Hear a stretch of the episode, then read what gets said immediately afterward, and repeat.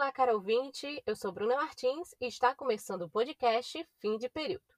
Nesta temporada piloto do nosso podcast, vamos falar sobre os desafios da pandemia para os jovens universitários. Vamos trazer em pauta os principais assuntos que envolvem a vida dos estudantes universitários durante a pandemia do novo coronavírus, ajudando você a se manter bem informado. No programa de hoje, vamos falar sobre alguns cuidados com a alimentação e quem vai nos ajudar sobre o assunto é a nutricionista Micaela Menezes. Tudo isso agora no podcast Fim de Período.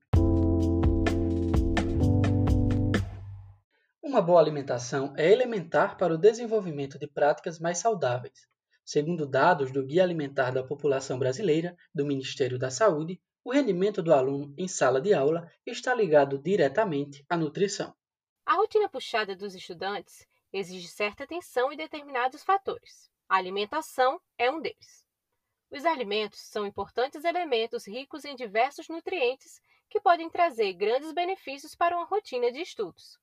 Para falar sobre o assunto e esclarecer algumas dúvidas, conversamos com a nutricionista Micaela Menezes. Tendo em vista a rotina acelerada, a nutricionista explicou para a gente como deve ser a alimentação ideal de um estudante. É importante que os estudantes eles tenham uma alimentação variada, consumindo uma boa quantidade de frutas, hortaliças e legumes, pois esses alimentos eles são ricos em nutrientes que são importantes para o desempenho, a concentração nos estudos. Fazer também um bom consumo de proteína, de gorduras boas e carboidratos, sempre dando preferência àqueles que estão do tipo integrais.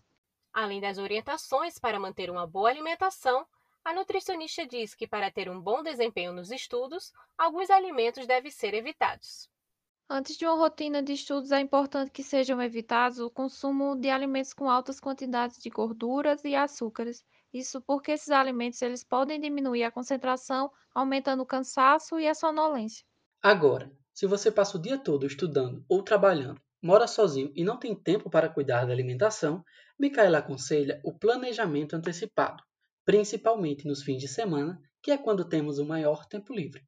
Para o controle das refeições durante a semana, é sempre importante o planejamento dessas refeições. Então, separar um momento do seu final de semana ou uma hora do seu dia em que você possa realizar o preparo dessas refeições e congelar, facilita quando não se tem tempo de preparar durante a semana. O mesmo pode ser realizado com frutas e verduras. Após a higienização, elas podem ser cortadas e acondicionadas em geladeira. Lembrando que o congelamento, quando feito corretamente, ele garante uma qualidade microbiológica, como também que os nutrientes eles não sejam perdidos. Ok, manter uma alimentação saudável não é fácil, principalmente gastando pouco. Mas, de acordo com a nutricionista, existem maneiras de conseguir isso.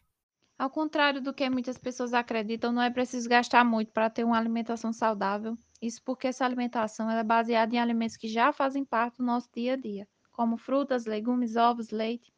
Esses alimentos eles fornecem todos os nutrientes que a gente precisa.